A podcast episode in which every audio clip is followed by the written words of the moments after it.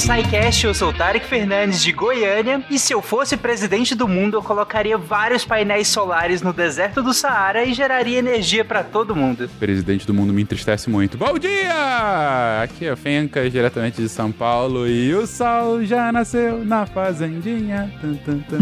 Maravilhoso. Oi, aqui é Gabi Avelino e eu sou o sol, sou eu que brilho pra você, meu amor. Yuri de Uberaba. E se a gente levar esse painel solar pra Tatooine, a gente vai ter o dobro da energia? Ou isso, ou quando o segundo sol chegar. Direto do dito Principado de Vinhedo, aqui é o Ramon, se perguntando se o Homem-Pássaro era uma célula solar super-heróica. Caraca, reflexão. Fica aí a dica pro Ícaro, né? Bom dia, boa tarde ou boa noite. Aqui é o Matheus de São Carlos e as plantas são os melhores painéis solares que existem. De Gaspar, Santa Catarina, aqui é Marcelo Guaxininho, eu tô só fazendo as testes. O quê? O ouvinte jovem me entendeu. Ok. Exatamente. Eu voto no Tarek. O Tarek é o impostor, gente. Você está ouvindo o SciCast, porque a ciência tem que ser divertida. E chegamos a mais uma sessão de recadinhos do SciCast. Eu sou a Jujuba e antes da gente ir pros episódios, escutem esses recados com muito amor no coração, tá? Eu tô muito feliz porque a gente tem um cliente voltando aqui a anunciar com a gente. Ele foi um dos nossos primeiros clientes lá atrás, cara, quando eu entrei no SciCast, veja, há quase cinco anos atrás. Eles eram uma empresa super jovem de pessoas, amigos aí que arrumavam PCs, que, que começaram a crescer um pouquinho com uma parada gamer e- hoje, gente, sério, eu tenho muito orgulho, de- muito orgulho dessa empresa, porque hoje eles estão muito maiores e eles voltaram aqui, eles vieram trazer carinho para nós, né, Psycasters e Deviantes aqui e para vocês, ouvintes também.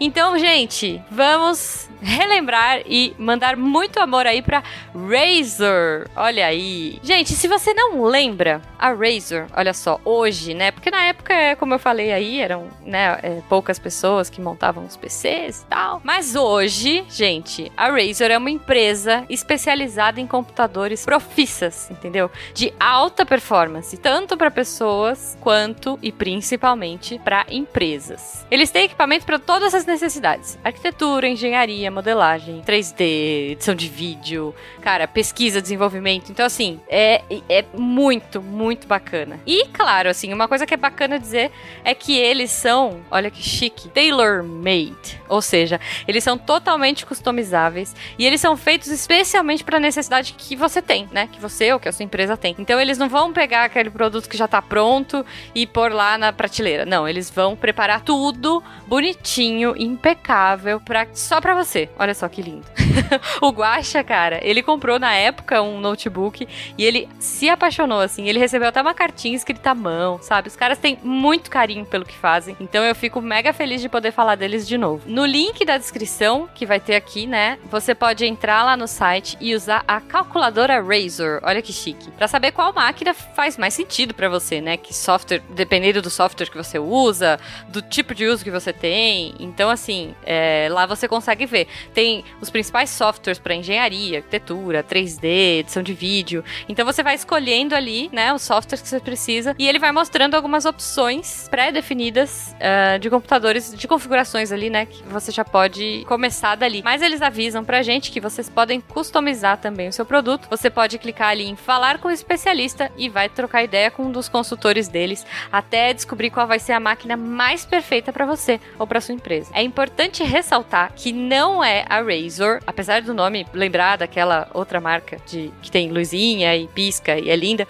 é, a Razer não é uma empresa gamer. O foco, do, o foco aqui é um foco profissional que precisa de alto processamento. Então ele é mais sóbrio, né? Mais profissional e tal. Ah, ele não tem todas aquelas firulinhas coloridas da outra empresa que tem um nome parecido. Como eu disse, gente, como eles têm toda essa parada de fazer o computador pra você, os prazos de entrega são um pouquinho mais demorados e variam, claro, com a configuração de cada computador. Mas isso é porque os caras estão fazendo, tipo, sob medida. É, cara, eles vão trabalhar com os melhores componentes do mercado, fazer testes de performance, sabe? Tipo, tudo para garantir que você vai ter a melhor máquina possível na sua mão. Eles me contaram que todos os equipamentos têm garantia de 24 meses, com suporte técnico no local, e eles atendem em todo o Brasil. Então, assim, de norte a sul, você pode comprar com a confiança de que você vai ter um suporte aí por dois anos. Olha isso, é os caras confiam muito no trabalho deles,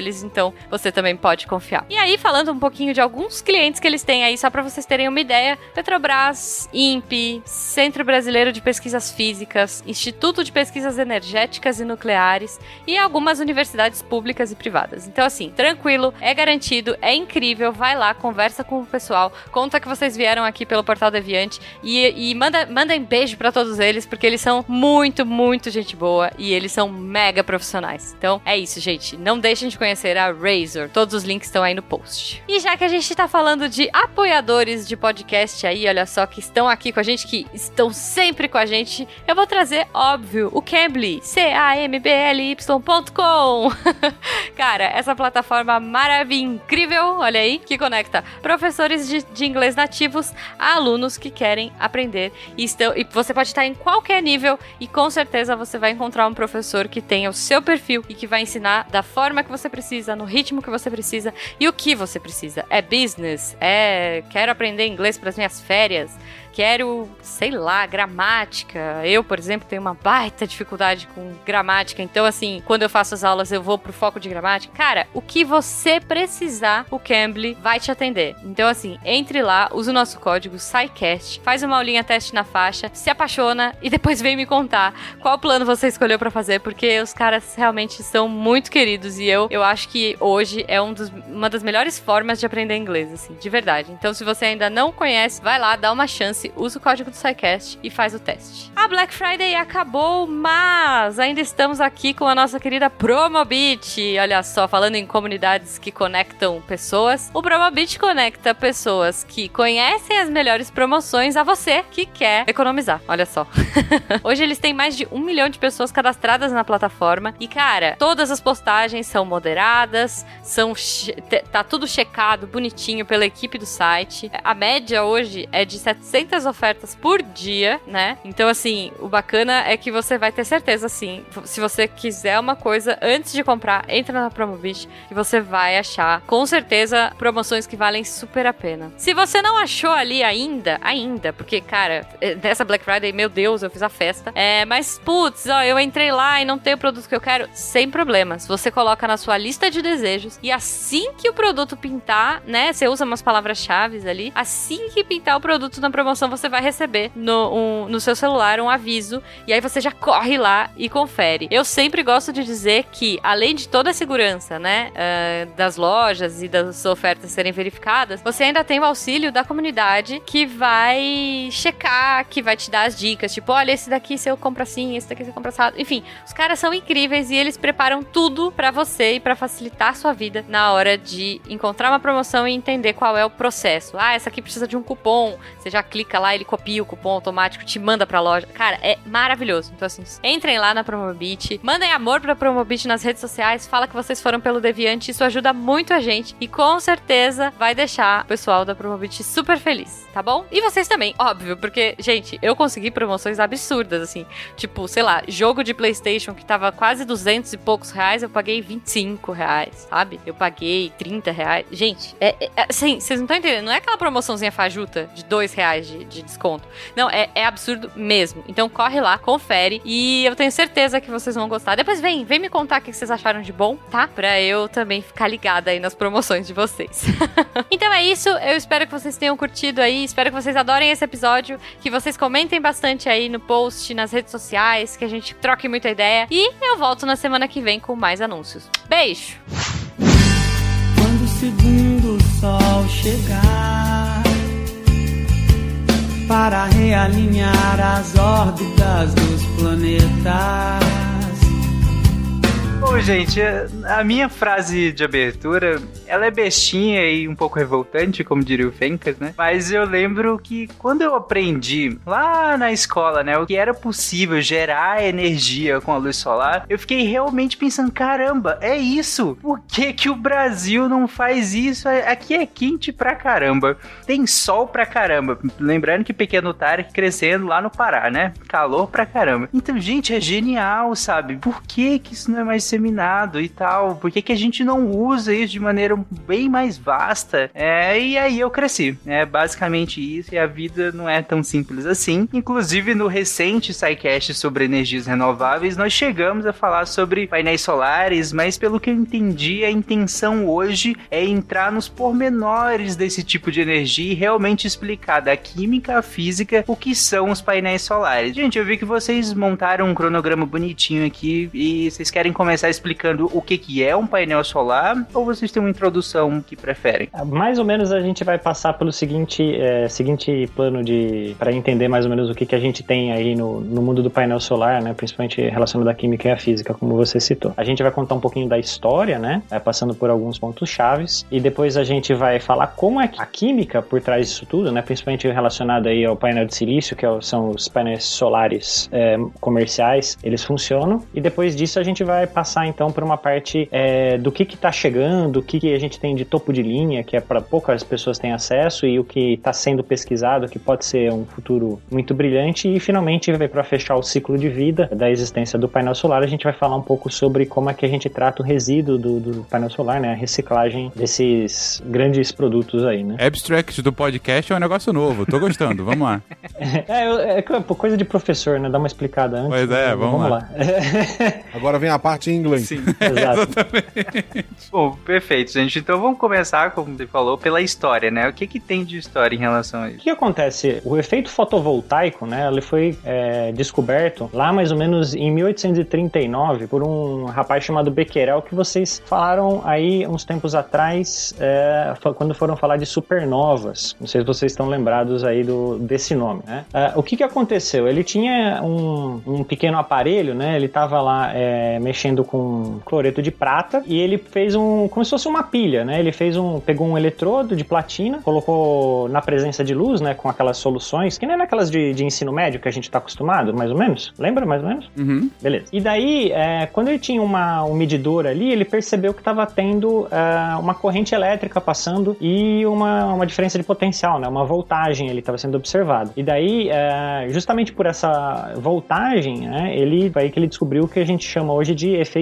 fotovoltaico. Ele é um pouquinho diferente do que do, do efeito fotoelétrico. Daqui a pouco a gente já, já explica onde está a diferença. Uns anos depois, né? Ele fez um segundo é, estudo que era é, ele estava tentando entender como substâncias químicas reagiam na influência de, é, na influência de luz. Então imagina que ele fez uma caixa, né? Que ela era toda fechadinha e tinha só um lado que era transparente para a luz entrar. E da mesma forma, né? Como se ele tivesse feito uma pilha, ele fez uma, uma membrana separando as duas partes, um eletrodo de cada lado, e na presença de luz, né? Com, com corante lá misturado, ele via o que que acontecia e estava fazendo uma medição aí com um galvanômetro, né? Que, que mede é, corrente elétrica. E de, de acordo com o que ele colocava, é, ele percebia mais ou menos é, alteração nessa corrente elétrica. Só para resumir, né? A, a, célula era toda escura, né? E foi deixada apenas uma área de interface é, com acesso à luz e as soluções de cada um dos lados eram diferentes, tá? E só tinha a membrana era o que fazia o contato para é, que era o que a gente chama de membrana semipermeável, né? Mais ou menos como se fosse um papel celofane. É, então o, os, ele, os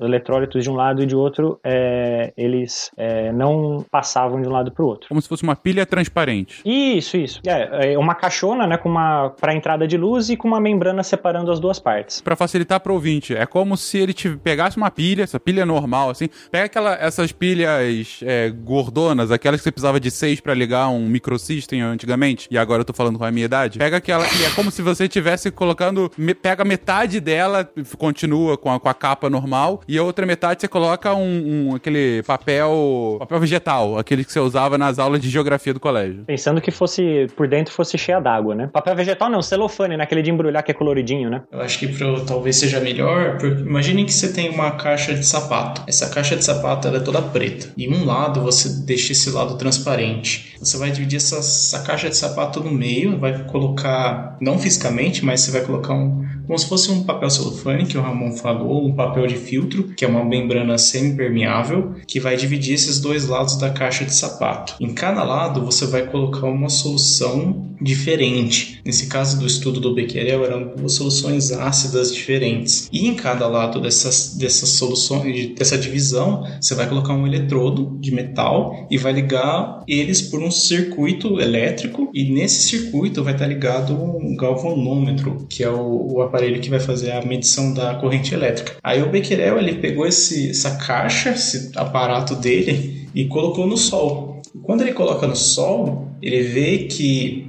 o ponteiro né, do medidor de corrente elétrica ele mexeu. E isso foi assim surpresa, né? Porque na época não, não se tinha muito estudo na área, que é, é isso que o Ramon está querendo falar. Então ele viu a medição de corrente elétrica quando a luz interagiu com o sistema eletroquímico. Exatamente. E, ele percebeu que era proporcional, é, é, mais mexia o ponteiro, quanto mais luz tinha e quanto mais é, espécie, quanto mais é, ácido, né? Quanto mais o corante lá que estava em cada um dos lados estava concentrado ali na, na, nas soluções ali da, das divisões da pilha. Então ele aumentava proporcionalmente aí e até aí por enquanto não se não sabia muita é, diferença aí do, né, do, do, que estava acontecendo. Era só um, um, começo de estudo. Ainda assim dá para perceber claramente que a luz fez gerar um tipo de corrente, né? Isso. Ela, ela, ela fez desencadeou uma, uma, uma reação química que fez com que a, a corrente fosse é, gerada dentro do sistema. Né? As, os íons que estavam na solução eles acabaram também fazendo os elétrons serem transferidos é, no circuito elétrico e você conseguia conseguia medir aí tudo que estava acontecendo. É, como eu tinha explicado, né, cabe aí uma, uma ressalva rápida, é, o efeito fotovoltaico não é a mesma coisa que o efeito fotoelétrico. Pensa assim, a luz no efeito fotoelétrico, ela funciona como se fosse uma bolinha batendo na superfície. Ela vem, dá uma pancada na superfície, que geralmente é o metal, e ele vai arrancar elétrons um elétron. Uhum. Ok. Tá bom? Isso é o efeito fotoelétrico. O fotovoltaico é o quê? A luz, ela é energia, ela vai desencadear dentro do sistema uma, uma alteração no, no estado. Lembra quando a gente falava de.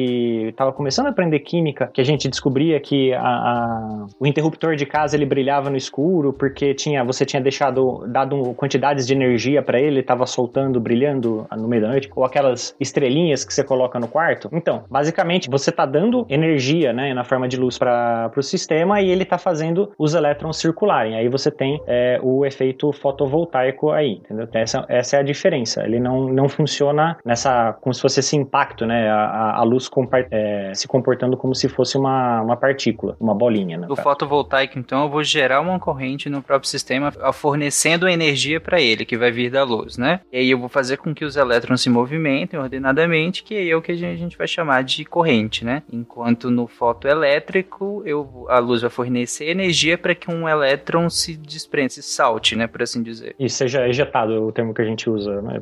Basicamente é isso. Seguindo um pouquinho, é, alguns trabalhos depois foram feitos é, a respeito disso, né? Em 1873, quase 50 anos depois, descobre o selênio apresenta fotocondutividade, né? O cientista chamado Willoughby Smith, eu espero que seja assim que pronuncie, é, ele descobriu é, o selênio, que é um material também usado para semicondutores, que ele tinha fotocondutividade assim da mesma forma que as soluções do Becquerel. Ou seja, tinha elétrons disponíveis para que gerasse uma corrente, né? Isso, ele a partir da, da luz ali fazia uma, ter uma movimentação que gerava é, uma facilidade para ter uma movimentação eletrônica lá. Quatro anos depois, um cientista chamado Adams e outro chamado Day, é, eles perceberam o efeito fotovoltaico no selênio. Daí é justamente né, essa diferença de potencial, só que num sólido agora, ao invés de ser numa solução. Tudo bem? Tá, então é, eles basicamente mediram tal qual fazia lá na solução líquida, só que agora num sólido. Eles precisaram captar essa corrente no, no próprio sólido. O, o, que eu entendi aí é como se eles tivessem colocado, pegasse uma barra de,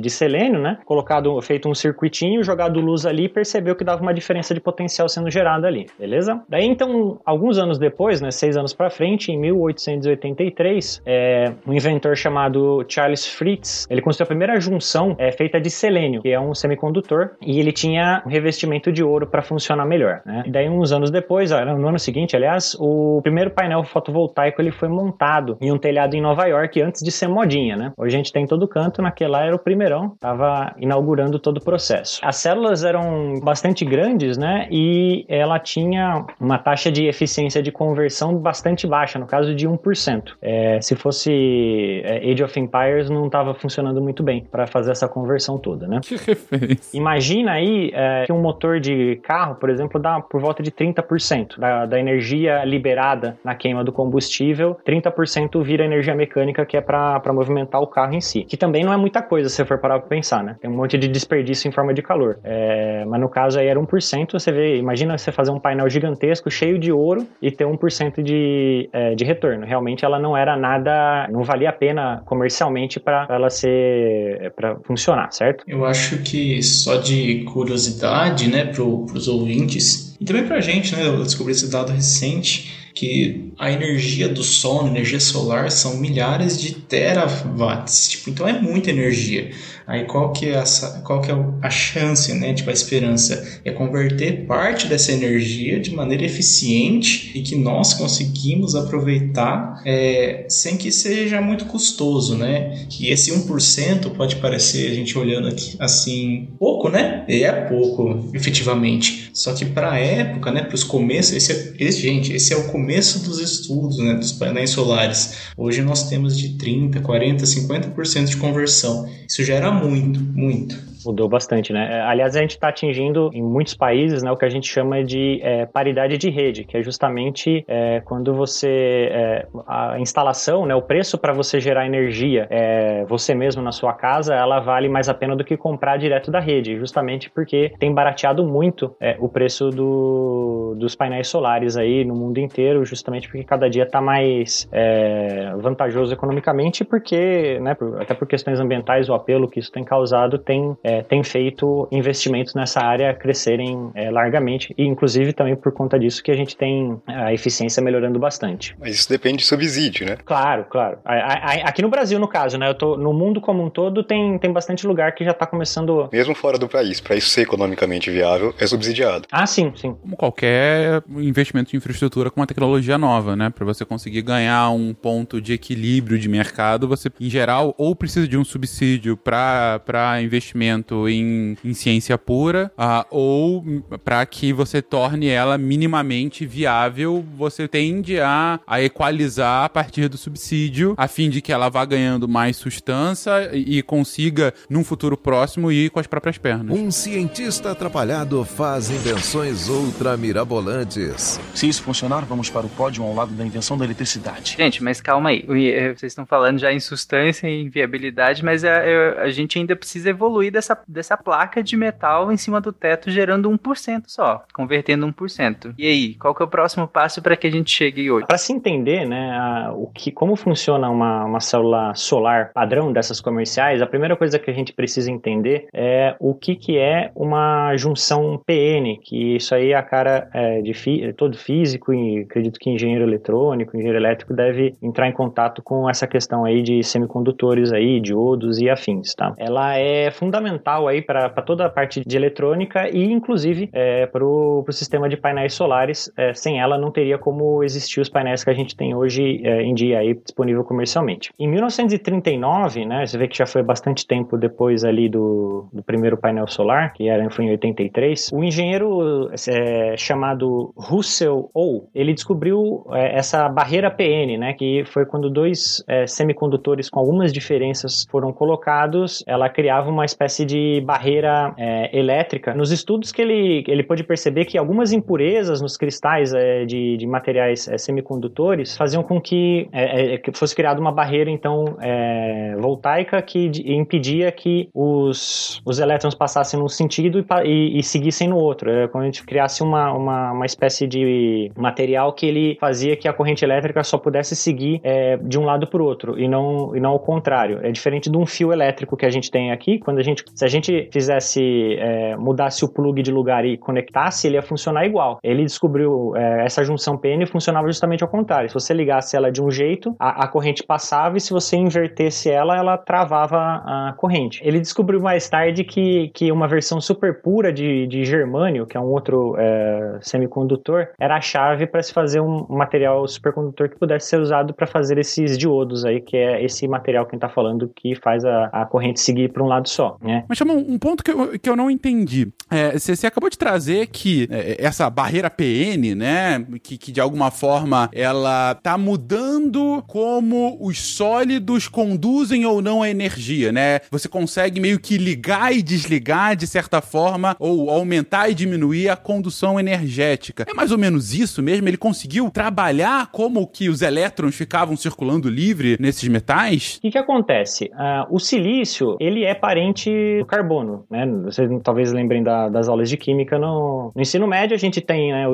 o, carbono, logo embaixo na mesma família a gente tem o silício. O que, que acontece? O silício e o carbono, eles precisam de quatro ligações químicas para a gente fa fazer o que a gente deixar ele completo, né? Para ele ficar dessa estabilidade aí na, em termos de ligação. Quando a gente tem um monte é, de silício junto, né? No caso um monocristal, é um monte de, de silício um ligado no outro, a gente forma aí uma estrutura que fica repetindo, repetindo, repetindo, igualzinho à estrutura do diamante. Ela tem uma, uma estrutura que a gente chamaria de estrutura cúbica, que ela é, você vai pegando esses cubos, eles vão repetindo ao longo do espaço é, no tempo. Quando você tem, né, é, você tem um grande é, sólido aí de repetidas vezes o silício, você vai ter um cristal aí bem bonito e brilhante com uma aparência metálica que é o cristal de silício. Eu não me lembro dele ter ocorrência é, natural, mas ele é a base para as células solares. O que, que acontece? É quando você joga luz nele, como ele está tudo completinho, ele tem essa neutralidade dele, pode acontecer de um ou outro elétron que está fazendo ligação química, ele sair da estrutura do que ele está, né, da ligação química que ele está, por uma excitação eletrônica, mas ele acaba voltando, né, não tem muito ganho ele ficar, é, vou brincar, ele ficar zanzando aí pela dentro do silício. Por conta da estabilidade do sistema, ele não se desprende perfeitamente. Sim, sim, sim. É, a gente até fala que toda vez que sai um elétron, a gente deixa um buraco no lugar, né? Na verdade, não é que criou-se um buraco. Né? Na verdade, você está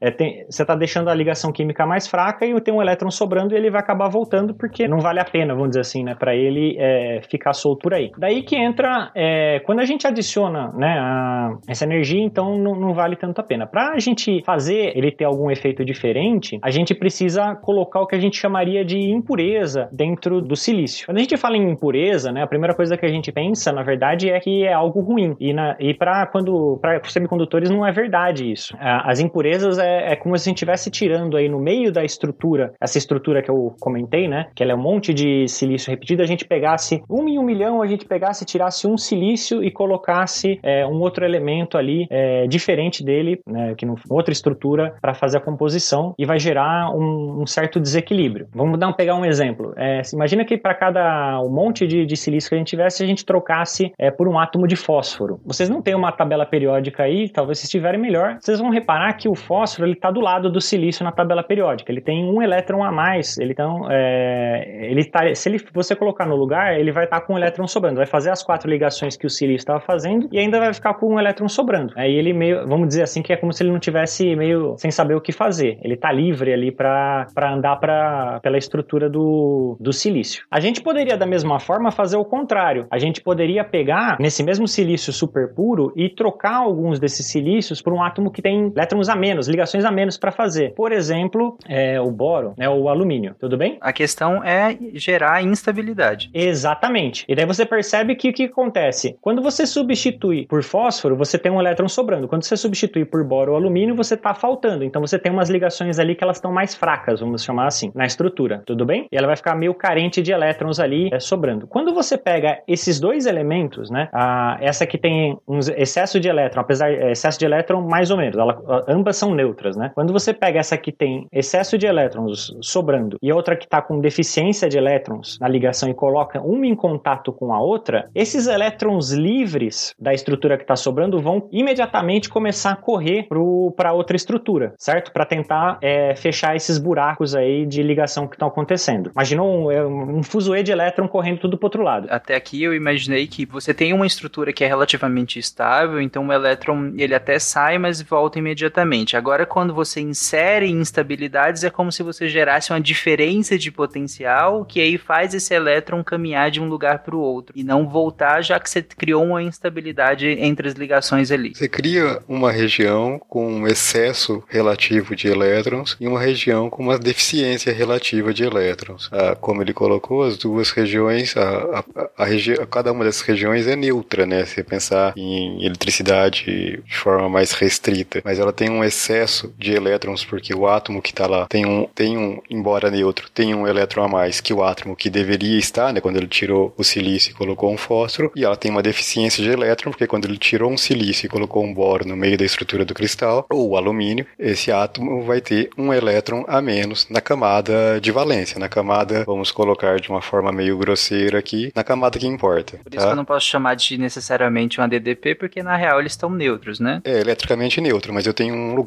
que eu tenho alguns elétrons que estão ali meio querendo sair, em outro lugar que está meio querendo receber elétrons. Só para tentar tornar mais claro. Como se fosse a carteira do pai, né? Que tá com dinheiro sobrando e o filho querendo dinheiro porque tá sem dinheiro na carteira. Ambos estão tão ok, né? Ninguém tá precisando, mas daí, né, imediatamente o filho vê que tem um dinheiro sobrando e pede pro pai, entendeu? É, é como se fosse isso. Um cientista atrapalhado faz invenções ultra mirabolantes. Se isso funcionar, vamos para o pódio ao lado da invenção da eletricidade. Aplicando esse conceito que eu espero que você pode explicar melhor, mas aplicando esse conceito nas placas, antes você tinha um semicondutor, né, puro, que tinha um, uma certa capacidade de gerar essa corrente elétrica por meio do, do fornecimento de energia por conta da luz, no nosso caso aqui, e agora você tem uma estrutura que vai, é, eu posso dizer que ela vai facilitar esse trânsito de elétrons, né, e aumentar a corrente. Exatamente. Primeiro porque você vai, quando você, como eu falei, né, quando você pega essas duas estruturas, uma dopada com elétrons a mais, outra dopada com elétrons a menos, coloca em contato, o, os elétrons que estão sobrando vão correr para a primeira, e daí sim você começa a formar uma diferença de potencial, porque se as duas estavam neutras e daí começou a sumir elétron de um lado e foi para o outro, uma vai, a, uma vai ficar negativa e outra vai ficar positiva, pelo menos onde está encostando. Aí o que, que acontece? Essa que essa primeira parte que tem os elétrons em excesso inicialmente, né, que estão sobrando, mas ela estava neutra, ela é chamada de N de negativo. E a outra, ela é chamada de P de positivo. Só que o que acontece? Quando você põe em contato uma com a outra, como o elétron corre do, da N para P, na junção o lado é P fica negativo e o lado N fica positivo. E aí que é para dar um pouco de nó na cabeça, mas é justamente ao contrário do que a gente é, pensa quando está lendo. Daí a gente formou uma espécie de, de barreira. O que, que acontece? Quando tem muito elétron correndo para o lado P, né, e formou essa barreira, chega um momento que satura, porque tem tanto elétron ali logo no começo que ele impede que mais elétrons é, corram para lá para cima, como se eu estivesse subindo um morro, né? Cada vez, quanto mais elétron tem, mais alto fica o, morro para mais elétron chegar. E daí simplesmente você cria uma barreira. É muito mais fácil então o elétron, quando ele tem um ganho de energia, quando ele está livre, ele correr de volta para o lado N, do que ele é, do que ele continuar indo para o lado P. Por isso que a gente fa consegue fazer que a corrente vá para um lado e não volte para o outro. E daí o que que acontece? Quando a gente tem essa formação e aí que é o, o grande ganho que a gente estava falando, se a gente dá energia para esses elétrons aí bem na junção, é para eles se deslocarem de volta, só dá um toquinho, né, com uma com a luz solar, ele automaticamente ele vai correr é, no sentido da corrente e daí se você fecha o circuito elétrico de volta, né, do, de uma ponta para outra dessa junção, você está fazendo a corrente elétrica passar. Ele sai, ele vai para o N, o N ele vai, né, você põe um fio elétrico, faz ele dar a volta, cair de volta no P e daí ele corre de novo e assim por diante enquanto tiver indo é, luz elétrica nele. Não, perfeito. A barreira então justamente serve para que, como a gente, como você, você explicou, ele precisa sair de um ponto e ir para o outro, só que o outro ponto começa a ficar saturado, a tendência seria voltar, né? não mais seguir adiante, os pelo menos os próximos, né, não seguiriam mais adiante, afinal tá saturado do outro lado. Mas o que faz é escoar esse outro lado, né, como você falou, por conta da, da ligação do circuito, você escoa do outro lado para que se continue esse trânsito de elétrons e usa a energia solar para fornecer energia para que eles façam essa transição, né? É, na verdade, você, você joga a luz elétrica para pro, pro elétron é, que estava de um lado voltar para o lado que seria o natural dele. Ah, tem. Então você, você usa a luz solar para que ele escoe, no caso. Exatamente. Ah, tá, perfeito. Tem o quantum de energia, que é a diferença de, de, de energia do estado na, normal para o estado excitado. Isso é dentro da, da química normal que a gente aprende no colegial e tudo mais. Quando a gente está falando em sólido, qualquer energia a mais, ela é aceita porque dentro do, da estrutura do, do sólido, ele consegue fazer umas perdas internas para que o elétron chegue na energia que ele precisava ter, e daí então ele faz, é, a, no caso aí, ele gera a corrente elétrica, é, que na energia exata, que é a diferença que precisaria ter, né? Exatamente igual o quantum de energia que a gente esperaria se for, não fosse sólido. Então a gente estava falando antes do Becquerel, né? Qual que era a ideia da época de gerar corrente elétrica a partir do efeito fotovoltaico? Incidia luz, radiação solar no meu sistema químico e por meio de reações eletroquímicas eu conseguia movimentar o elétron de maneira indireta gerando corrente elétrica. Que ótimo, é, é, o que eu queria, gerar corrente elétrica. Só que no decorrer dos anos, depois da descoberta de Becquerel, uma coisa muito importante foi foi vista, foi descoberta, que são os metais. Os metais, então, são aquelas coisas brilhantes, caras, elas têm propriedades elétricas e, e óticas muito interessantes. E se a gente pegar essa classe dos metais, nós temos os, conhecidos, né? Metais, os semicondutores e os isolantes. Bem de maneira bem resumida, né? Os metais, eles têm aquele modelo de mar de elétrons, então eles conseguem conduzir corrente elétrica de maneira muito fácil. Os isolantes já são aqueles materiais que já têm dificuldade de fazer com que os elétrons se movimentem seu, na sua estrutura. Por isso que eles não conduzem eletricidade. Já os semicondutores, eles estão naquela famosa região do depende, e o silício, ele é um semicondutor. E de certa maneira aí que o Ramon colocou muito bem, você consegue mexer quimicamente na estrutura do silício para que ele conduza eletricidade, corrente elétrica, de maneira mais efetiva, que é, por exemplo, colocando um elemento, uma impureza, né, fazendo o pessoal chama de dopagem do silício com um átomo que está com um elétron a mais de valência, por exemplo, fósforo em sua estrutura, na estrutura do silício silício, que vai transformar aquele silício num semicondutor do tipo N. E você pode também colocar um elemento químico com estado de, de com elétron de valência menos do que o silício são três elétrons no caso, fazendo um semicondutor do tipo P. Bom, ambos os semicondutores eles têm propriedades muito interessantes e eu acho que é, é, é demais assim para a gente abordar cada uma nesse cast. Só que o que é interessante é, ambas possuem a capacidade de conduzir, de conduzir corrente elétrica e permitir os elétrons passarem com mais facilidade. Agora, qual que é a sacada né, da junção PN? Imaginem que nós temos dois blocos vamos fazer dois blocos semicondutores, dois tijolos. Então a gente vai ter um, tijolo que vai ser o semicondutor do tipo N, ou seja, é um tijolo feito de silício, então ele é todo sólido, e nós colocamos alguns bilhares de átomos de, por exemplo, fósforo em seu interior. Então ele está com uma carga, é, assim, uma carga efetiva negativa, porque ele tem excesso de elétrons, porque era todo silício a gente colocou um átomo com mais elétrons. Agora a gente vai fazer um outro tijolo com um semicondutor do tipo P. Então a gente vai pegar o silício e vai colocar átomos, milhares de átomos de boro, de alumínio nesse, nessa estrutura sólida. Então ele vai estar com uma carga efetiva positiva, porque ele tem menos elétrons do que ele era para ter, só com silício. Agora imaginem assim, eu estou fazendo o esquema da mímica aqui com a mão, então me acompanhe. Você vai colocar um tijolo em cima do outro, então você vai colocar o tijolo de semicondutor do tipo N em cima do semicondutor do tipo P. Na interface, que é o importante para a química, você vai ter uma movimentação dos elétrons do semicondutor do tipo N, que é aquele que está com excessos, eles vão para o semicondutor do tipo P, para o tijolo de baixo, e você vai ter uma diferença de cargas na interface dos tijolos. Então vai ficar uma parte negativa e uma parte positiva. O que é interessante, quando a gente tem diferença de cargas, a gente consegue ter um campo elétrico. E se tem um campo elétrico, a gente vai conseguir ter movimentação de elétrons entre as regiões. Só que o que é a sacada uma das, né, é que os elétrons, gente, eles são preguiçosos, eles, eles querem percorrer o caminho que tem menor resistência elétrica. Para eles passarem entre os semicondutores, eles precisam de uma, uma, de uma energia muito alta. Então, se você colocar um fio, conectar os dois, semi, os dois tijolos, né, que são nossos semicondutores, eles, os elétrons vão percorrer o fio do semicondutor do tipo N, do tijolo de cima,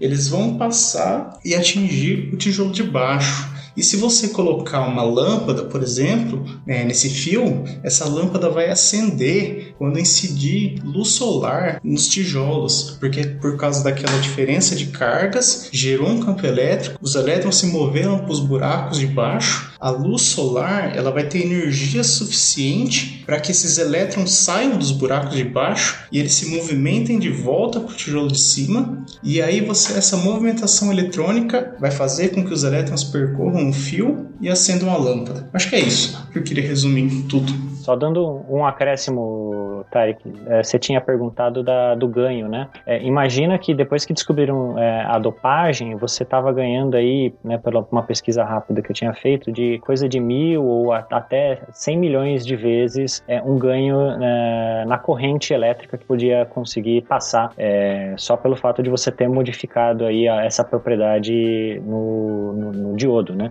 Fazendo essa dopagem aí na junção. Então você teve um ganho incalculável aí.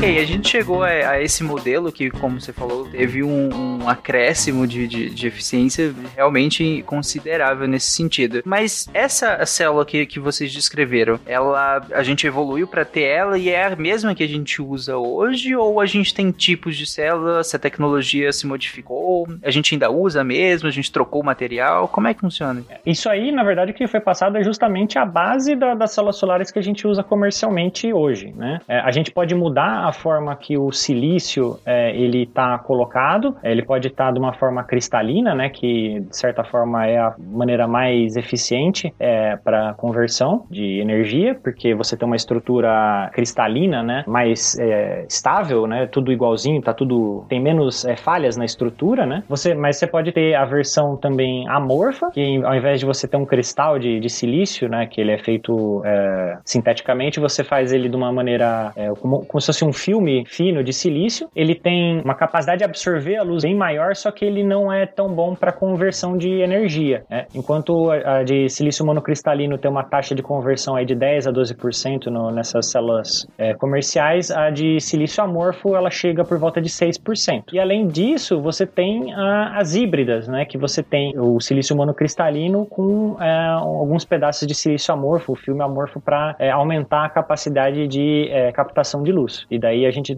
tem um ganho aí de um, por volta de 5% e a gente vai para 17% é, de taxa máxima de conversão. Mas o, o, funcionamento é basicamente o mesmo. A gente só está manipulando materiais para que a, a, eficiência melhore nesse caso. No, no, caso dessas células que a gente está falando, né, as comerciais, basicamente é tudo a mesma coisa. A gente tem só essas diferenças aí do que a gente está usando. Lembrando que isso aqui, né, esse 17, 12, 6% é o máximo, né? A, a gente precisa sempre é, manter elas limpas, tem muitas peças que precisam estar com manutenção e tudo mais. E aí entra o problema que você tinha citado, né? Apesar de uma, se a gente tivesse uma faixa bem pequena do deserto do Saara com é, célula solar, ela teria potencial para gerar energia para o mundo inteiro. O problema é que teria tantos outros problemas, né, para manutenção dela que isso não seria viável, infelizmente, né? Não só de transmissão, mas também da própria manutenção da, da célula solar em si. Né? Imagina a quantidade de areia, vento, tudo estragando. É, é, não, é só para complementar, né? Mas é, é, é a grande pena seria essa, mas realmente o espaço que a gente tem do deserto do Saara daria e sobraria para gerar energia para o planeta inteiro mesmo. Pode parecer absurdo, mas a gente já teve plan planejamento para esse tipo de coisa. Já teve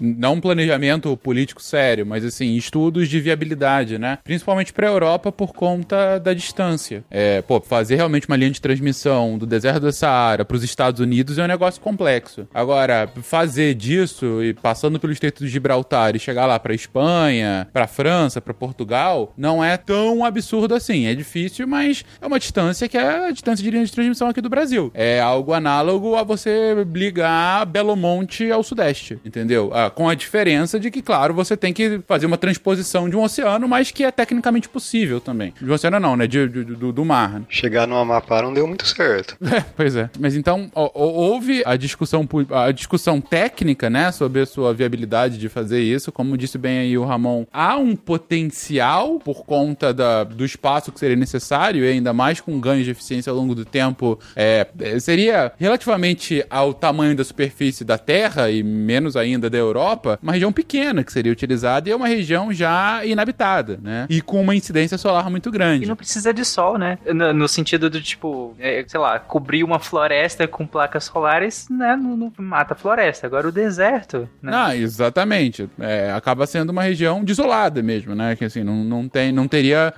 Acabaria tendo um, um ganho econômico muito maior. Agora, o, o potencial investimento necessário para instalação e principalmente para manutenção depois, o Ramon trouxe aí a questão muito importante da areia na placa, né? E da perda de eficiência. Se a, se a quantidade de energia gerada é uma razão da quantidade de luz incidente em cada uma das células daquelas placas solares, se você coloca muito areia, você está diminuindo sensivelmente esse potencial. Então, eu lembro quando estava na, na faculdade que teve um, uma, um artigo científico falando dos ganhos das placas chinesas que eram meio que autolimpantes com relação à areia, porque eles já tinham planos para instalar uma, é, grandes fazendas no, de, no deserto de Gobi, que é um dos maiores desertos do mundo que fica no oeste da China. Mas ainda assim não é algo, não é uma realidade ainda. Não sei se no futuro pode vir a ser, é, mas aí tem toda a questão realmente do investimento, da implementação, da manutenção uh, e até do ponto de vista ecológico do uso do recurso do, do para você montar essa quantidade de células que seria necessária para fazer uma fazenda desse tamanho, né? Não é um minério que você tropeça e você acha silício ou algum outro é, é, algum, algum condutor uh, na rua, né? É algo custoso, alguns dos problemas aí, né, para viabilizar um negócio desse. É, lembrando que para toda eletrônica, né, tudo que você tem em abundância, mesmo que silício é relativamente fácil de você conseguir, né, você tem todos os outros é, metais e é, menores que você usa em certas quantidades que a princípio são pequenas, mas para você conseguir em grandes quantidades, né, ela já começa a ficar complicado. Vamos pegar, é, se fala muito em bateria, por exemplo, né, lítio é um recurso limitado é, e que a gente também usaria para armazenar energia, possivelmente, né, a não ser que, né, já que a energia solar ela tem essa sazonalidade, né, ela tem hora, você tem, só tem energia sendo gerada quando tá com luz, né, seja por ser dia ou seja porque não tá chovendo, né, é, e se você tem que armazená-la de alguma forma e, e, e, geralmente tem que ser uma bateria, e daí você tem que ter lítio para armazenar a bateria, então você também tem uma série de outras coisas que precisam ser olhadas também quando vai se falar desse tipo de coisa. É interessante isso, Ramon, que em que momento que, que entra essa questão da, da bateria? Já entra lá desde o início, desde que a gente começou, desde a placa de metal lá que, que gerava corrente, a gente já pensou em usar uma bateria, afinal, né? É óbvio que não, não ia gerar no período noturno, ou ainda não, não, não tinha isso? Não, os, os primeiros efeitos que foram é, notados, eles não, não pensavam no, no, armazenamento em si, pensavam na geração direta. Aliás, é, até pra gente, né, com, em casa, é, ela é, ainda é muito mais vantajosa quando você está fazendo para geração direta e não para armazenamento em si, né? Até porque ainda precisa ter uma, uma evolução aí é, relacionada às baterias. Então, mesmo Até hoje que... em dia, a gente ainda numa capacidade de armazenamento larga, assim. É, é uma das coisas, um, um dos grandes desafios é, da, da relação da eletricidade para o futuro é estar tá vinculado à bateria. É, há quem vai defender é, armazenamento por, por lítio, né, por exemplo. Há quem vai falar em transformar excesso de energia gerada em hidrogênio, que é uma das coisas que eu particularmente tenho uma certa simpatia. É, e até você pode ir para casos mais extremos e transformar é, em gás de síntese que poderia ser gerado gasolina sintética, que foi usado bastante na Segunda Guerra Mundial, inclusive também. É uma forma, não deixa de ser, você está transformando o excesso de gás, né, em, em, em alguma coisa que é uma energia para você usar mais tarde. Hidrogênio é, é, simplesmente passar a corrente, no caso, aquele sim, simplesão é, você mesmo? água, joga a corrente elétrica, você separa o oxigênio e hidrogênio, basicamente, resum, bem resumidamente é isso. Qual é o problema, Tarek? É, é, hoje, a gente sabe já há algum tempo que energia de hidrogênio é algo que, que é potencialmente possível ser utilizado. Qual o, o problema hoje? É, Para você uh, gerar essa energia a partir do hidrogênio com o que você tem hoje, você gasta mais energia do que para produzir energia, né? Então você, você gasta mais energia para deixar o sistema pronto para geração depois do que você vai utilizar posteriormente, ou seja, não faz muito sentido. Então, o, a lógica que, que, que o Ramon está trazendo agora, que é uma lógica, inclusive, que o Uruguai já está estudando no momento, porque é o seguinte, horas, é, ainda que seja assim, e se a gente usar a, a energia que está sobrando? Então, o que aconteceu? O Uruguai, é, nos anos, na virada dos anos 2000, ele fez uma uma pequena revolução verde na sua matriz energética. Principalmente não a partir de energia solar, mas a partir de energia eólica. Ele, ele teve muitas ah, instalações de energia eólica. E, cara, o Uruguai é um país, sabe, do tamanho do Rio Grande do Sul e com a população que é um terço da de São Paulo. Então, assim, é um país muito pequeno. Então tem também uma demanda energética muito pequena. E aí, em determinado momento, eles perceberam que teve tanto investimento em energia eh, eólica que tinha energia sobressalente. Eles estavam produzindo bem mais do que eles consumiam. Ah, e nesse momento agora, ah, há uma discussão por parte de investidores e de técnicos da área energética em transformar essa energia sobressalente, que não está sendo consumida pelo Uruguai e nem vendida à Argentina ou ao Brasil, ah, na geração de energia por hidrogênio. Então, ah, você começa a utilizar isso, ah, e aí o hidrogênio seria uma espécie de pilha nesse caso, né? Porque não venta o tempo todo. Então, nesse sentido, porque como é que funciona tanto pro eólico como pro solar? Enquanto você tem a geração, tá ventando no eólico, você tá gerando energia, enquanto tá tendo o sol, você tá gerando energia. Quando para de ventar ou para de, de bater o sol, você tem que acionar alguma outra fonte, né? Uma fonte de, de segurança, né? De backup, para gerar energia. Por exemplo, agora de noite. Agora não daria, nesse exato momento que a gente tá gravando, não dá pro Brasil estar tá sendo abastecido por energia solar. A não ser que quando você tinha esse potencial durante o dia, você tenha gerado muito mais do que você consumiu naquele momento. Então essa é a lógica e essa é a lógica que o Uruguai já está pesquisando agora. E a questão do hidrogênio é basicamente armazenar em forma química, né? É uma pilha. O que acontece normalmente é esses lugares têm painéis solares, eles funcionam à base do painel solar, só que também durante o dia, só que ele tem uma parte que é ligada na concessionária, então na rede elétrica. Então se precisa de mais energia, eles puxam mais a concessionária para suprir a demanda da, da energia,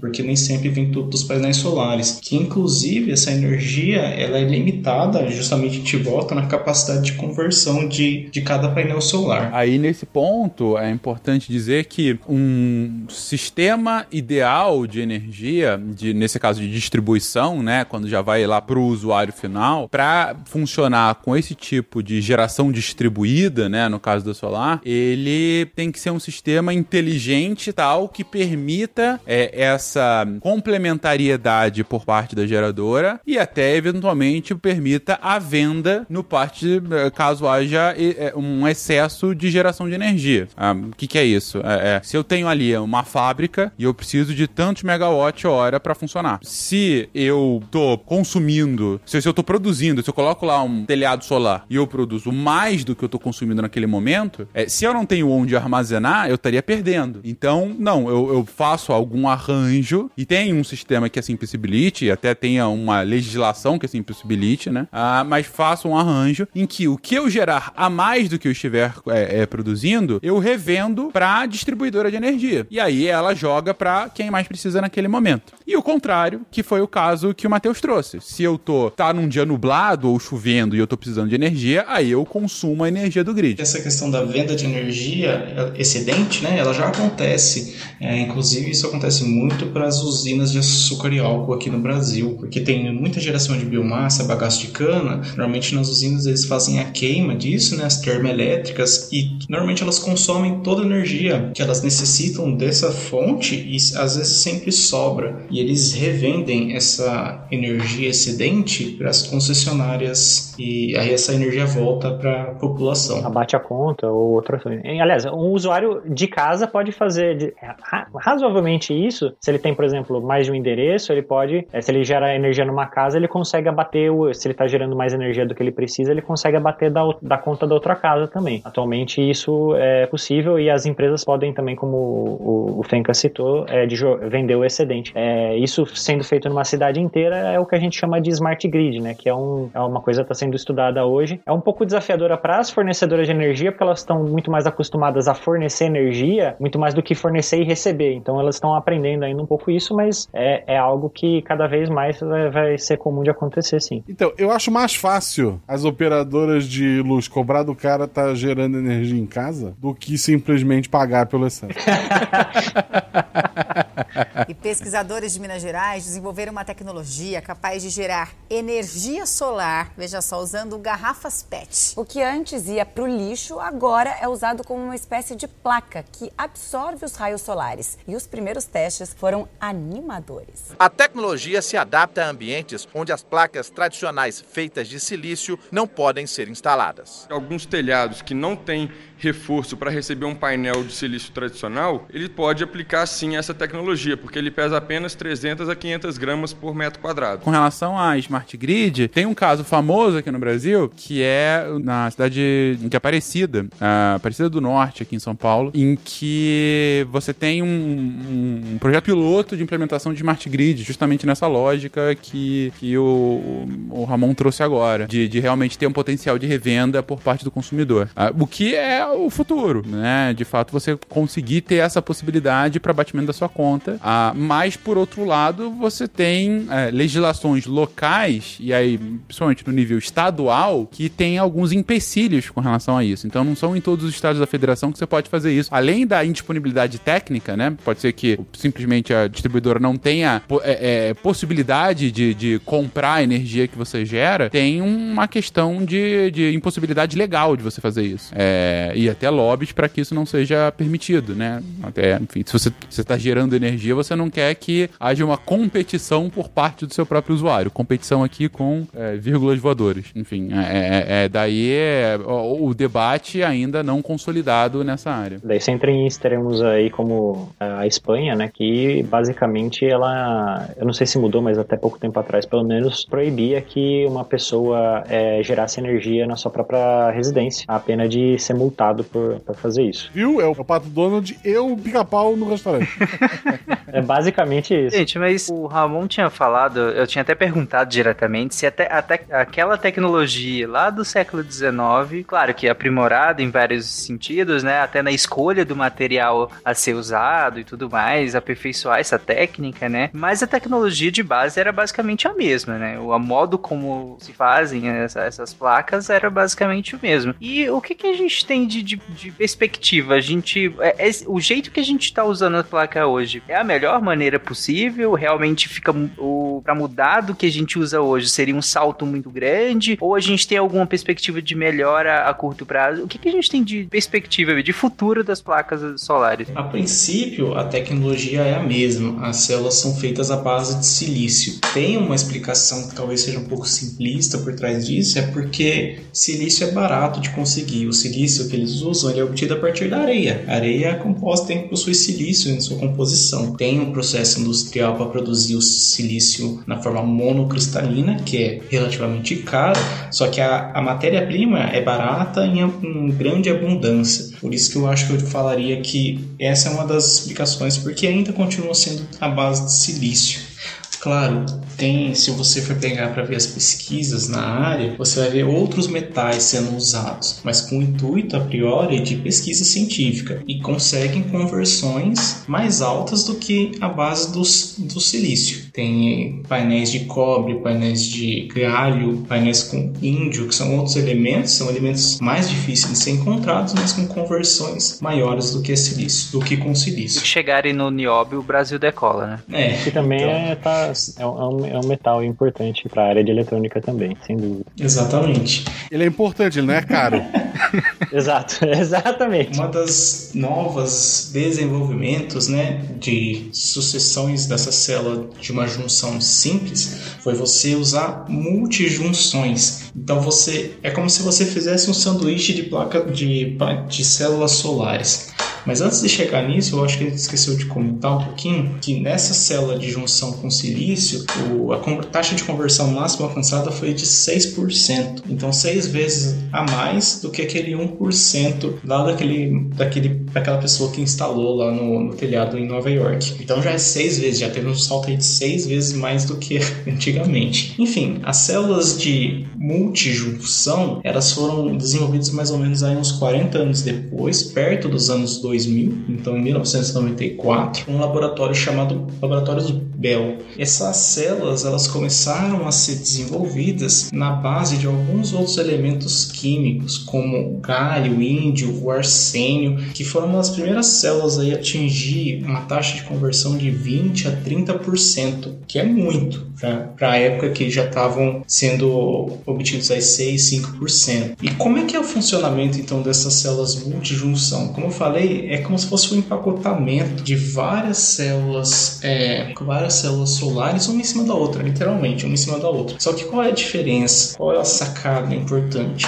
Cada material dessas células é diferente entre si, porque uma das coisas que eu acho que a gente esqueceu de comentar foi que a, a, não em toda a extensão do painel solar que ocorre aquela conversão eletrônica. Então a luz solar ela tem que ser incidida só na junção, naquela interface entre o semicondutor P e o semicondutor N. Se ela, se a luz solar, se a radiação ela atinge outra região, a taxa de conversão vai ser muito menor, porque o elétron tem que se percorrer um caminho muito maior até chegar naquela junção. Então, a sacada foi fazer essas multijunções de elementos é, que absorvem, deixa eu ver se eu consigo colocar isso de uma, maneira mais simples, que eles absorvem a luz solar e eles vão conseguir, o primeiro, o lá de cima, vai absorver uma ampla faixa do, do, de radiação. Então, ele vai conseguir ter uma boa taxa de conversão. E isso vai gerar uma cascata de elétrons que vai ser carregado para os módulos solares que estão embaixo. Então, todo mundo vai se aproveitar daquele cara lá de cima. Assim, pelo que eu entendi, você basicamente aumenta a área de contato desse, desse contato, por assim dizer, né? Que antes, como você falou, essa, essa, esse contato entre o, as duas placas, né? Entre o, o N e o P, né? É justamente onde precisa incidir luz para que é, é o melhor lugar que o elétron vai receber essa energia. O que se faz com esse sanduíche agora é, é, aumentar a quantidade desses locais, por assim dizer, aumentar essa área desses locais. Na verdade, é aumentar as diferenças de energia entre o que a gente chama de banda de condução e banda de valência, que é aquela, aquele gap quântico que eu tinha explicado. Uh, é, você vai ter mais de uma opção de diferença de energia é, que o elétron vai ter para ele passar. Por exemplo, é, como ele falou, né, começa do maior e vai para o menor. Eu vou inventar um número qualquer só para ilustrar. Do nível normal para o nível excitado, que é para começar a corrente, na primeira placa seja 10. No segundo é 8, porque é, se tem uma energia 8 não é suficiente para fazer a corrente correr. Então, tudo que é acima de 10 vai pegar na primeira placa.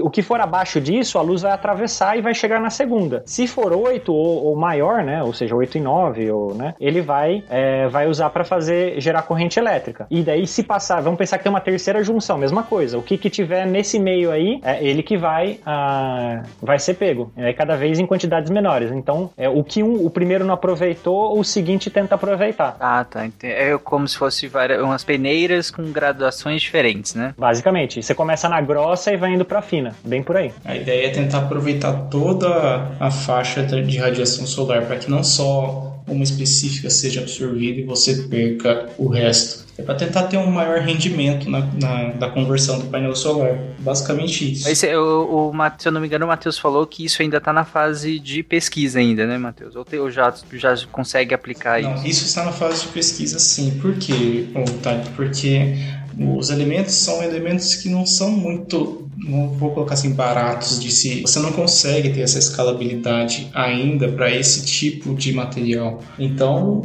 nós estamos no, no silício. No silício, junção simples de amorfo cristalino ou ambos. E por enquanto está sendo desenvolvido pesquisas e quem sabe, né, no futuro você não consiga ou baratear uma célula dessa multijunção ou fazer uma melhora estrutural ou encontrar um outro elemento que também seja na mesma faixa comercial com silício, ou dopar com outros elementos, colocar, não sei, nanopartículas, é, quantum dots, que eles que eles estão trabalhando bastante, ou quem sabe até mesmo fazer uma célula bioorgânica, quem sabe tentando mimetizar o processo de fotossíntese das plantas, são maneiras assim de você trabalhar e tentar uma maior é, eficiência de conversão de, da energia solar. O que a gente pesquisou nós chamamos carinhosamente, colocamos como células solares promissoras. São dois em, trabalhos em específicos que a gente encontrou que um ele nós temos a nossa os dois tijolinhos, os dois semicondutores. Que os pesquisadores fizeram? Eles colocaram um corante, uma tinta que de é uma camada de dióxido de titânio, que é um condutor, tingido com um corante que é sensível à luz. Então ele vai aumentar ainda mais a eficiência de absorção de radiação solar. Um cientista atrapalhado faz invenções ultramirabolantes. Se isso funcionar, vamos para o pódio ao lado da invenção da eletricidade. Tem uma questão na química que nós falamos assim: quanto maior a área superficial, maior vai ser a atividade. Então, por exemplo, é, se o seu Nescau ou Todd está com um pó mais fino, ele vai se dissolver mais rápido do que, por exemplo, você pegar um pedaço de, de Todd ou Nescau empacotado. Caso você quer dizer que o Nescau dissolve o Todd não. Podemos pensar assim. Mas na questão dos semicondutores, é que tipo, você vai ter mais sítios de absorção de radiação, porque são pequenas partículas, não, podemos estar chamando de nanopartículas de dióxido de titânio. Isso vai forçar com que a, a reação de produção de elétrons que vão ser carregados naquele fio para gerar corrente elétrica aumente. Então, essa é uma maneira de você alterar a estrutura do, do painel solar para conseguir uma maior eficiência. Agora, qual que é a questão também desse problema? A questão é que essa célula em específica, que ela é tingida com esse corante sensível e causando partículas de dióxido de titânio, elas possuem áreas de um centímetro quadrado. Então, é, é menor do que o mindinho, a unha do mindinho do pé. Então, é difícil ainda você fazer isso viável em, em uma escala maior. Outras, outro tipo de célula solar são as células de perovskita, que são alguma uma classe de compostos, é, a gente chama de a estrutura AB, ABX3. A A e B são do metais, por exemplo, ferro e cobre, e o X é um halogênio, com, lembra da classe do fluorclorobromiodo? São os halogênios. Então, é, são três átomos de halogênio e dois átomos de metais diferentes. Elas já são uma classe de compostos bem conhecidos aí desde 1839. E eles, agora qual que é a sacada, né? Colocar isso nas células solares é fazer mais um sanduíche. Então você vai colocar essa camada de perovskita, que é um, um, um excelente material para conduzir corrente elétrica, e vai colocar em cima dele uma camada transportadora de elétrons e embaixo dele uma camada que permite que os buracos passem com mais facilidade. E isso tudo vai entrar no meio da interface entre os dois tijolos do semicondutor N e o semicondutor P. Você conseguiu visualizar mais ou menos como é que está a estrutura? É separado lá aquela estrutura que a gente estava falando lá no início e colocado esse outro sanduíche no meio. Exato, exatamente. Aí o, essa camada de elétrons é como se estivesse no, no, show e o pessoal está se empurrando e você está no meio do show e você vai, vai indo com o fluxo. Então ela, ela aumenta a, a difusão de elétrons e a camada, do, a camada de baixo, a camada dos buracos, ela aumenta a difusão desses buracos. Então tudo vai passar mais rápido. E se passa mais rápido, você consegue uma eficiência maior do que você está passando mais elétrons. Ah, entendi. Então a questão é você usar um recheio aí, né, daquela estrutura básica que a gente falou lá, lá atrás, mas usar um recheio que facilite a transição desses elétrons, né, que facilite a passagem desses elétrons e aí, consequentemente, a gente aumenta muita eficiência. Né? Exato. E lembra que eu falei que, assim, no momento, né, o silício ele é o que a gente usa. Então, uma linha de estudos, né, é tentar melhorar essa, essa estrutura do silício para tentar conseguir resultados melhores. É interessante, assim, é dado que o silício tem todas as propriedades que a gente conseguiu usar há, há tanto tempo já, ele tem boa disponibilidade, bom preço, bom, bom uso, vamos,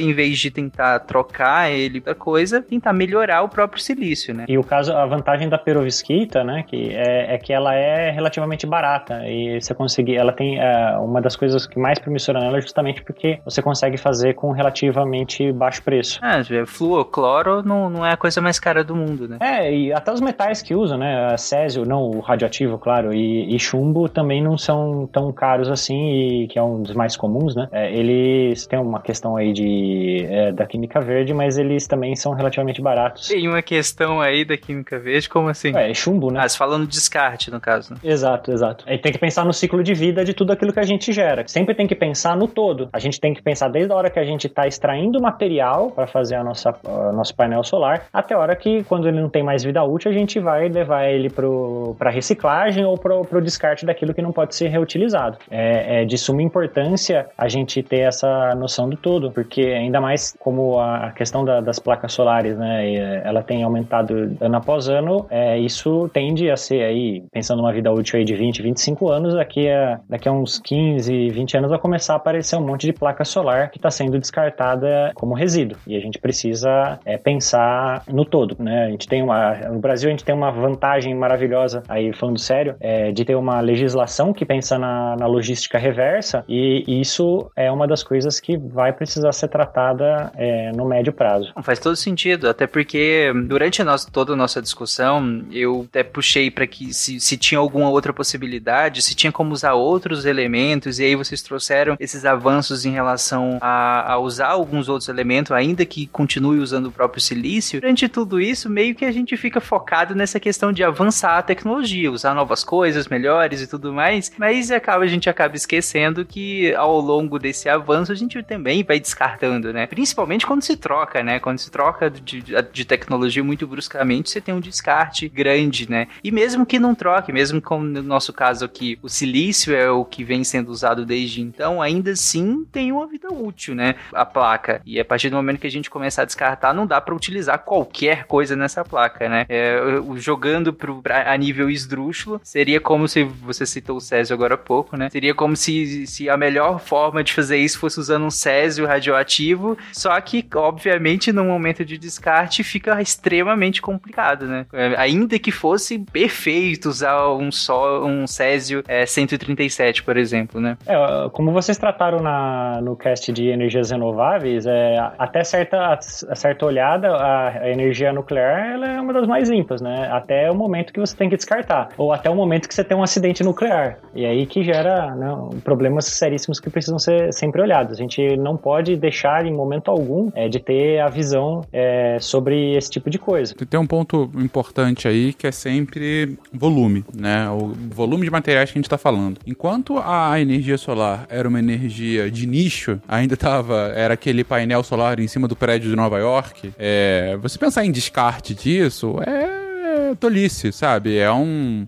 Assim, é claro, não vai jogar no meio da rua, mas também não é um problema em si, entendeu? Dá, dá, você pode endereçar esse problema. Agora, a grande questão é quando você começa a dar um volume, dar uma escala, um número de, de, de placas solares tal, uh, que de repente é, isso tem que começar a ser observado pelos pontos que vocês colocaram. É, por conta do, do, da durabilidade da placa, por conta dos ganhos de eficiência eficiência, por conta do que, que a gente vai fazer com essas placas depois delas não, não servirem mais tanto. Né? Ah, nesse sentido, a gente entra em alguns casos ah, de países em que a energia solar já é, ah, se não a maior, uma das principais fontes de energia. Você pega, por exemplo, o caso ah, da Alemanha, a Alemanha é um expoente na, na, energia solar. Não, tá bem alto, acho que já passou dos 30%, né? Exatamente, é, você tem uma geração incrível lá. A própria China. A China, proporcionalmente, não é tão grande porque a geração de energia da China como um todo é gigante, né? Ela tem uma, uma, uma demanda gigantesca, tanto residencial quanto industrial. Uh, mas, se você for colocar em números absolutos, a China hoje é quem mais produz energia solar no mundo. E isso vai ter que ser trocado, isso vai ter que ser atualizado em algum momento. Então, é, é, é esse que é o pensamento, esse é que é a provocação que trouxe o Ramon e, e nessa abordagem uh, de química verde verde, né? Ok, o que eu vou fazer com essa quantidade de chumbo que eu utilizei? Será que eu consigo reciclar o silício utilizado? Será que vale a pena eu reciclar o silício utilizado? O que eu vou fazer com os minerais raros dos circuitos tecnológicos? Porque aqui a gente está falando somente da captação da energia em si e do transformação dela no potencial. Mas tem é, é, é um aparelho eletrônico no final do dia, uh, que também tem, tem um, uma vida útil, né? E como qualquer aparelho eletrônico, você tem uma quantidade pequena, às vezes até irrisória, de outros metais, mas que quando somados, quando multiplicados pelo número de placas, de repente começa a ficar um negócio uh, uh, interessante ou preocupante, né? Então, o que fazer com isso, né? É, grosso modo, né, o que mais vai ter aí de, de resíduo sobrando, a gente vai ter, né, como a gente falou, um monte de silício, vidro também, né, toda a placa solar, além do silício usado para a placa, ainda tem o vidro, que é, também vem da mesma fonte, né? Uma série de partes metálicas que vai ter aí vários elementos, vai desde prata, cádmio até é, cobre, telúrio, talvez até o nióbio, o nióbio não tenho certeza agora, né? E tudo isso aí pode ser reciclado, né? E para ser feito isso, a gente primeiramente é, precisa coletar, né? Ter um sistema de logística reversa bom para isso e separar é, cada uma das partes é, da melhor forma possível para que a gente consiga é, reaproveitar cada um desses, é, desses itens.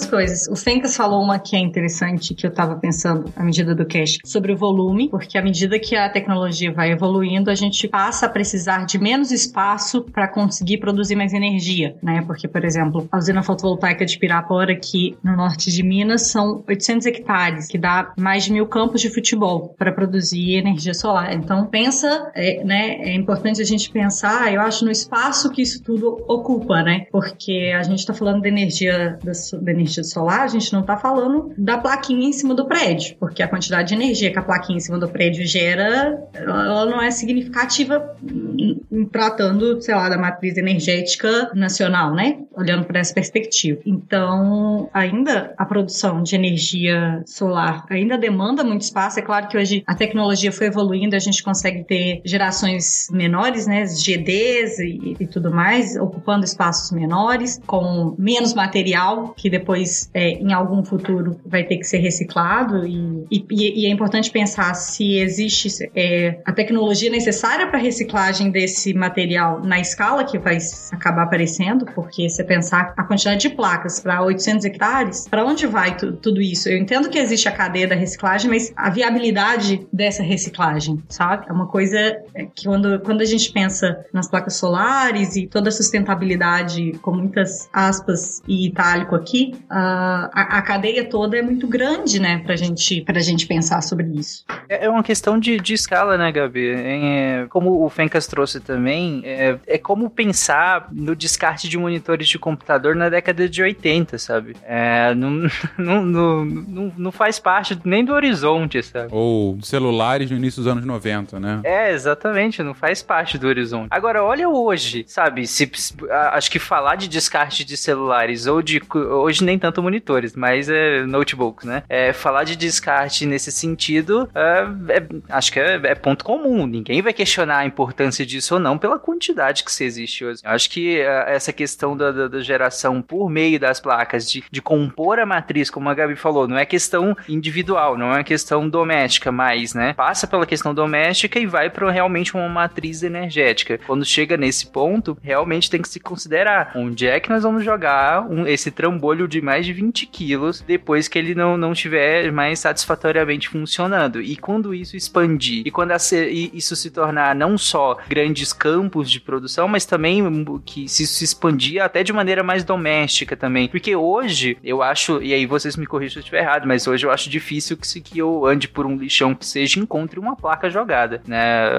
Dado, dada a quantidade e tudo mais. Mas se isso se torna mais doméstico a, com o passar do tempo, ainda que se tenha grandes campos, mas se isso fica mais acessível, eu imagino que isso comece a se essa questão mais esse menor do lixo começa a realmente ganhar, ganhar uma proporção importante, né? Só para ter uma, uma, uma dimensão da, da, da, escala que a gente tá falando aqui, gente, eu tava comentando aí de alguns países, né? China, da, da, da Alemanha e tal. Ah, como eu comentei, a China hoje é a maior consumidora de energia solar. Né? Geração e consumo nem sempre é o mesmo, porque tem muita importação e exportação, mas enfim, com relação a, a, a consumo de energia solar, é, a China é quem mais consome e, e ela consome, é, ela consumiu em 2019 200 mil megawatts de energia solar, que representou 4% do consumo dela, né? Que, é algo, enfim, pouco, mas ainda assim 200 mil, dado que o segundo país que mais consome é os Estados Unidos, que consome 75 mil. Então é mais do que o dobro do segundo lugar. Isso para 2019, tá? a gente 2020 deve mudar. É, o Brasil, o Brasil, ele experimentou o maior crescimento no consumo de energia solar no ano passado e a gente alcançou a gloriosa marca de 4.500. Só no ano passado, a China aumentou em 30 mil megawatts de consumo. Aumentou, era 170 e pouco, foi para 200 e pouco. É, é, agora, o ponto principal é você pegar um caso, por exemplo, como o Vietnã. O Vietnã, até 2018, ele consumia coisa de 100 megawatts. Só que, de repente, houve uma mudança de estratégia do, por parte do governo e por parte de alguns empreendedores ah, individuais, e só no ano passado o Vietnã já é, é, começou a consumir mais energia do que todo o Brasil. É, energia solar, é 4.800 megawatts de energia. Foi um salto. E se você for pegar a soma de todos os países, de repente você começa a ver que o consumo de energia solar, que claro, está muito relacionado com, com a sua geração, é, é, é, dentre as fontes de energia, é a que mais cresce. É que nem a rede TV. É a fonte que mais cresce no mundo. Não só no Brasil, nesse caso. Não, exatamente, no caso do mundo. No, no, Brasil, em específico, também não é. é. Quem mais cresce ainda é a eólica aqui no Brasil. Mas se você pegar em nível global, por fonte energética, a que mais cresce é a solar. Por quê? Porque é uma energia que está ficando cada vez mais barata. Todo esse processo que, que Matheus e Ramon descreveram bem ah, é, é um processo que foi barateando o quanto custa essa produção de energia. Barateando porque a placa foi ficando mais barata de ser produzida e você foi ganhando eficiência na hora da produção. Então você mistura as duas coisas e de repente uma energia que era uma coisa diferentona, não sei se quem vai lembrar aí, mas do, do glorioso filme Querido Encolher as Crianças. Vocês se lembram desse filme? Sim. Então. Clássico. O, o nosso o ilustríssimo Rick Moranis, o cientista louco da década de 80, ele, além de inventar uma máquina que encolhia pessoas e depois que deixava elas grandes, ele também tinha um carro que era movido a energia solar. E aí todo mundo apontava e falava: Ah, olha o nerd, sabe? Que coisa mais bizarra esse cara que tem que ficar lá o carro movido a energia solar. Aí ele ficava, de repente o carro parava porque tava passando uma nuvem na frente. Aí a filha, pai, você tá me fazendo passar vergonha. Na época em que nerd era sinônimo de bullying, né? A gente tem que lembrar que era década na de vibe 80, né? década de 80. É o próprio Rick Moranis de, de A Vingança dos Nerds, né? Enfim, que realmente o, o cientista era o cara é, é, era o cara diferentão. Mas é, eu tô colocando aqui que era o cara diferentão e por quê? Ele utilizava essa energia que era energia de maluco. Quem é que usa energia solar? É um troço caro, pouco eficiente que não faz o menor sentido. Hoje, qualquer grande empreendimento, ele já tá pensando em, olha, por que não colocar um painel solar aqui nesse meu telhado? Tava vendo matéria recente do, do CEAGESP instalando isso, falando, pô, e aí eu já tive redução. Porque hoje, inclusive, o, o esquema financeiro de instalação de energia no Brasil e no mundo é um sistema muito interessante que o cara não paga para instalar. Que como é que é o, é, é o modelo financeiro? Você tem uma indústria, você tem algum tipo de empreendimento em que você tem um consumo energético alto. E você tem um lugar, né? Você tem lá uma fábrica, uma casa grande, enfim, um galpão, não importa. Você vai e entra em acordo com é, o, um prestador de serviço que vai instalar todo o sistema né, de energia e, e colocar esse, esse sistema junto com o sistema que vem da distribuidora da sua cidade. E você tem investidores. O investidor paga para o prestador instalar no seu local. Você não gasta nada e você paga o investidor de acordo com o que você deixa de, com, de consumir energia. Então, antes eu consumia, eu pagava 100 reais de consumo de energia. Eu instalei aquilo, agora eu só vou consumir 50 reais da distribuição, porque 50 eu tô produzindo. Eu vou lá, pago 50 para a distribuidora e pago 25 para o investidor. Eu tô pagando menos, o investidor tá ganhando dinheiro, o instalador ganhou o seu dinheirinho. A única que tá perdendo aqui realmente é a distribuidora e por isso você consegue entender o porquê de alguns lobbies de não passar a legislação. Mas o ponto é, é um sistema de ganha, ganha, ganha e perde, no caso da distribuidora, mas é, é, que pro, pro pro, pro proprietário, ele, no curto prazo, tá ganhando, ele não paga nada, ele deixa de pagar, na verdade, ele, ele tá ganhando, tá, tá deixando de pagar uma parte, e no longo prazo, ele pode, inclusive, ganhar tudo, porque uma hora você vai pagar tudo que o investidor é, investiu ali em você. E aí, de repente, você paga, con- continua só gastando 50 e os outros 50 sem bolsa. E no futuro, quem sabe, como a gente disse, você pode revender essa energia. E aí não vai pagar nem 50, vai pagar 25. Então, é, nesse sistema, é um sistema muito vantajoso para quem tem o capital para esse investimento. E daí a tendência de um crescimento, ah, e um crescimento muito pelo que disse a Gabi agora há pouco, menos por grandes fazendas, né? Grandes campos assim que você faz e aí gera energia para o sistema, e mais nessa geração distribuída, em que cada indivíduo, cada instituição, cada PF ou PJ vai fazer isso e contribui um pouquinho. Mas aí a soma dessas contribuições chega a esse montante tão grande. É assim que tem crescido o Brasil nos últimos anos. Isso que é crescimento super pop, né? Meu Deus, boa! Boa referência, muito obrigado. Ô, Fencas, e isso que os valores eles estão se tornando cada vez mais realistas para você instalar um painel solar na sua casa, por exemplo. Teve, teve uma matéria interessante, ó, a gente citou agora há pouco do sistema que funciona bem, só não funciona para o Amapá, né? Porque, enfim, a gente tá gravando esse cast pouco depois do- de uma aparente solução pro problema do apagão que teve lá. E é, eu tô aparente porque eu não sei se amanhã vai ter uma nova, né? Como já, já teve semana passada. Mas é, uma das matérias que tiveram lá foi justamente uma entrevista com um- uma pessoa que morava em Macapá. é, E ele falando: não, assim que teve o primeiro, eu comecei a instalar um sistema. é, é, um sistema solar aqui em casa, comprei umas baterias e hoje eu sou um vagalume. Eu olho aqui, eu sou o único que tem energia na minha rua. Por quê? Porque eu tenho uma geração própria, né? Então, assim, é, até você, anarcocapitalista, essa é a energia do futuro. ok.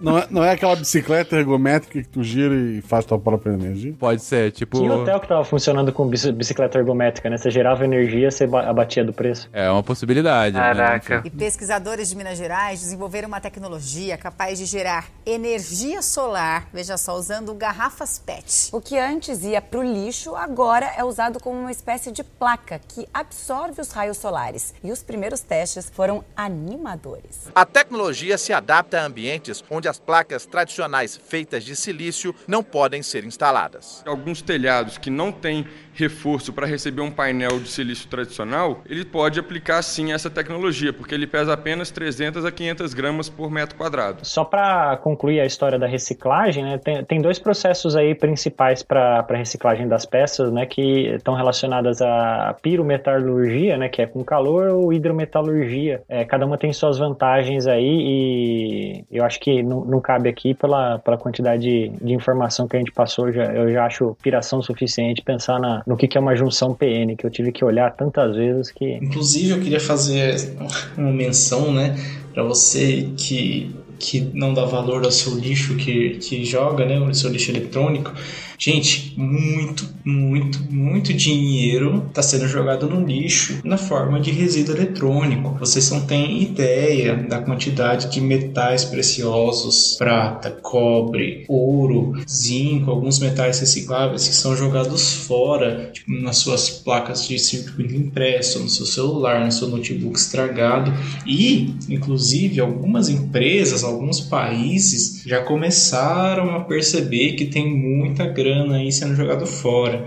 Inclusive, é, estão sendo investidos, em, sendo feitos investimentos pesados nesses setores de reciclagem, principalmente nesses processos pirometalúrgicos e hidrometalúrgicos que o Ramon citou. Por exemplo, é, o ouro, as reservas naturais de mineração são finitas. E já você, quando olha o lixo né, que a gente gera, é como se fosse uma economia circular, porque teoricamente tudo que nós descartamos a gente consegue reaproveitar e reintroduzir no, no, na indústria. E a questão dos painéis solares entra nisso também. Alguns elementos dos painéis solares, como cobre, tem até mesmo silício, tem alguns outros metais na parte dos circuitos, eles podem e devem ser recuperados e reintroduzidos no sistema industrial. Eu trabalhei um período né, com, analisando algumas amostras das indústrias de reciclagem de baterias de chumbo. Né? Então a gente descarta né, as baterias de chumbo do carro, o pessoal compra isso né, a preço de banana, eles fazem os processos que o, que o Ramon citou e extraem disso o chumbo metálico, barras de chumbo metálico que eles conseguem revender para as fabricantes de, de baterias e nisso eles conseguem ter uma grana violenta. Por quê? Porque a gente não dá valor né, ao lixo. E, inclusive, na questão de políticas públicas para reciclagem, o Brasil é um dos países muito atrasados na questão de desenvolver normas e regulações para descarte de materiais perigosos. Um caso desse né, foi das próprias baterias de chumbo. Antes, o pessoal, o que, que eles faziam? Eles descartavam em aterros, eles enterravam, essas coisas. A questão é que as, das baterias em específico é o chumbo. O chumbo ele foi lixiviado então, com as chuvas para o solo, atingiu o lençol freático e foi causar uma contaminação de crianças em uma cidade vizinha. E o chumbo ele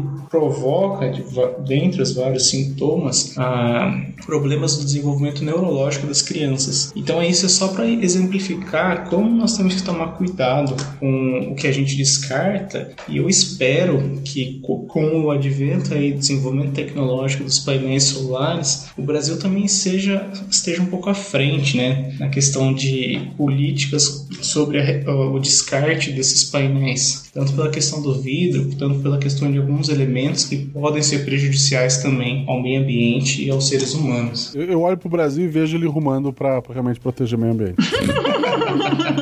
Se vocês jogaram The Sims, né, vocês se lembram, né, que o lixo de um sim pode ser a riqueza do outro. Então, o ensinamento está aí. The Sims não, é Sim City que tá isso.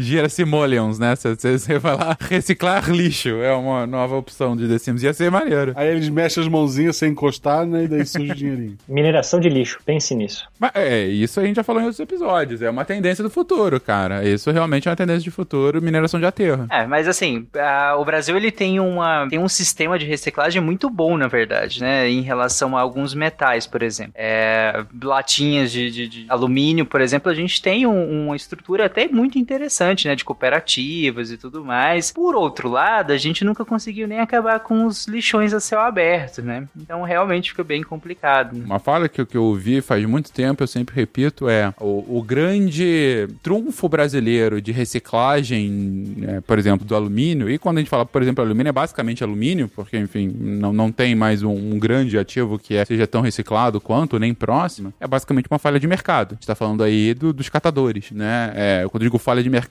é você não conseguir incluir população em empregos ah, razoáveis e elas terem que ir, enfim, cat literalmente catar lixo. Não é uma coisa de uma. Assim, agora sim tem surgido algumas cooperativas para é, é, trabalhar em cima desse conceito, mas a, a massa crítica original vem realmente de falta de absoluta de, de opção de emprego e você vê isso como uma solução, como uma única alternativa viável para você ganhar dinheiro. E aí você vira um catador. É mais necessidade do que salvar o planeta. Esse é o ponto. Não é uma questão de política pública de, de a, a escala nacional. É, exatamente. Nossa, como o Brasil é interessante. Você vai lá ver ranking de, saneam... de, ranking de reciclagem de alumínio. Tá lá o Brasil praticamente 100% na frente do Japão, que é marca. Nossa, como a gente é organizado. Não, cara. Não, não é. Não é. Mas enfim. Você vê como funciona, você vai na praia uma vez, você toma uma, uma latinha de, de refrigerante ou de cerveja, a partir do momento que você descarta, ela desaparece, né? Festa de igreja. É, é, é muito, é muito rápido, né? E daí tem esse lado triste justamente porque tem bastante gente indo atrás disso porque não, não consegue outra forma de renda. Por outro lado, eu queria recomendar que todo mundo que puder conheça uma cooperativa de reciclagem, porque é muito legal. Bom, é, reforçando a, a, a fala do Yuri em relação a conheça uma, uma, uma cooperativa de reciclagem,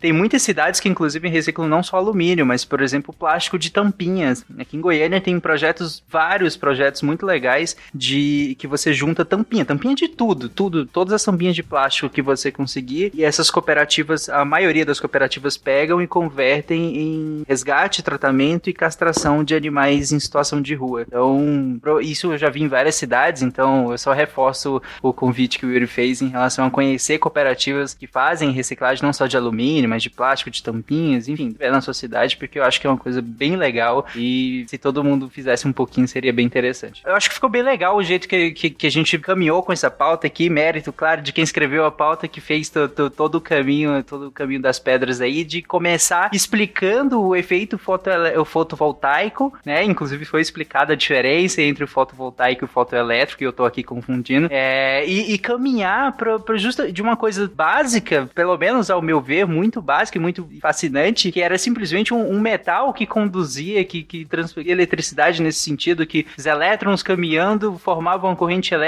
e hoje a gente pegar a tecnologia que nós usamos hoje nas, na, nessas placas, a base é a mesma. A gente, claro, ao longo dessas décadas, nós fomos melhorando a, a, a eficácia, a eficiência desses materiais, fomos melhorando a maneira de, de fazer essa condução e de captar essa condução e de como voltar isso muitas vezes para rede elétrica. Essa dinâmica toda foi, foi melhorando, mas eu achei. É, eu comecei ficando um pouquinho frustrado de pensar: caraca, mas é a mesma. Agora eu tô pensando, é fascinante que a mesma tecnologia lá do século XIX, a gente ainda continue usando ela hoje, pelo menos a base dela, e a gente melhorou de, de tal maneira que a eficiência dela deu um salto e hoje a gente consegue realmente pensar nela como algo viável, como algo que a gente pode utilizar. E na verdade não é algo nem que, que a gente pode, a gente vai, né? Muito provavelmente, pelo tudo que falaram aqui, é, eu, eu, consigo pelo menos ver que é, não é nem uma questão de si, mas quando que, que as placas é, solares vão se tornar cada vez mais populares.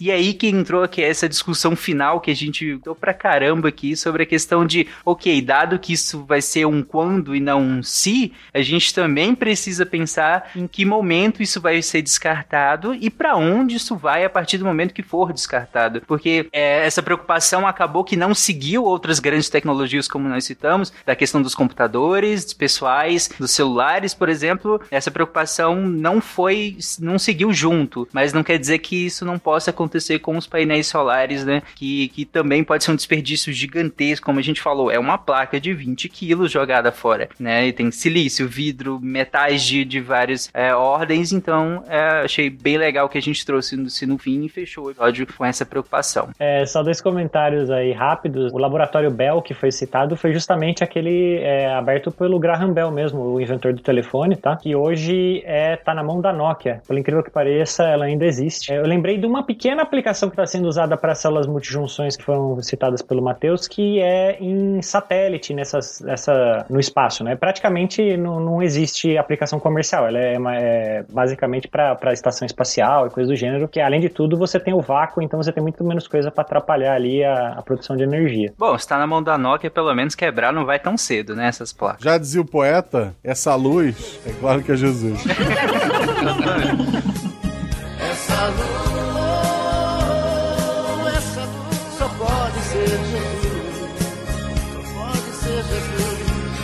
Essa luz,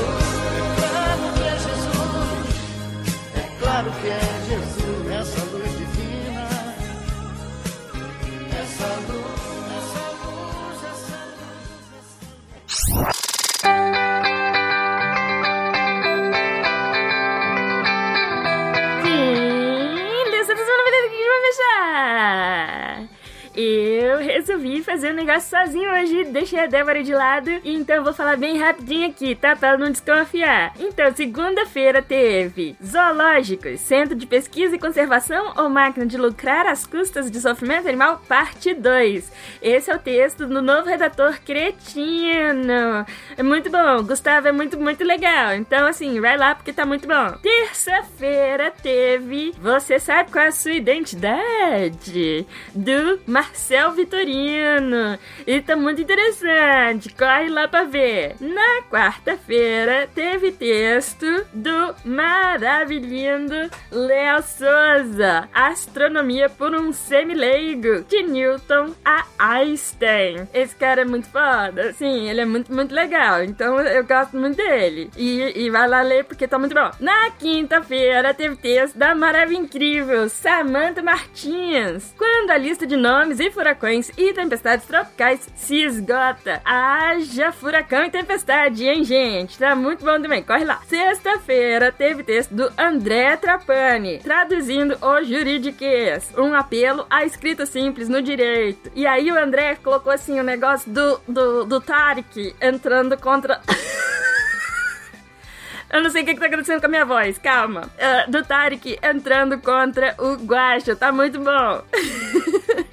Todos os textos você encontra em www.deviante www.deviante.com.br Se você quer se tornar um redator deviante, manda e-mail para contato.sicast.com.br Aqui é o Nime, me fazendo de, de responsável pelos textos e você correndo antes que a Débora chegue. Beijo, tchau! Se a ciência não for divertida, tem alguma coisa errada. Tem que ser divertida. A coisa mais divertida que tem é a ciência.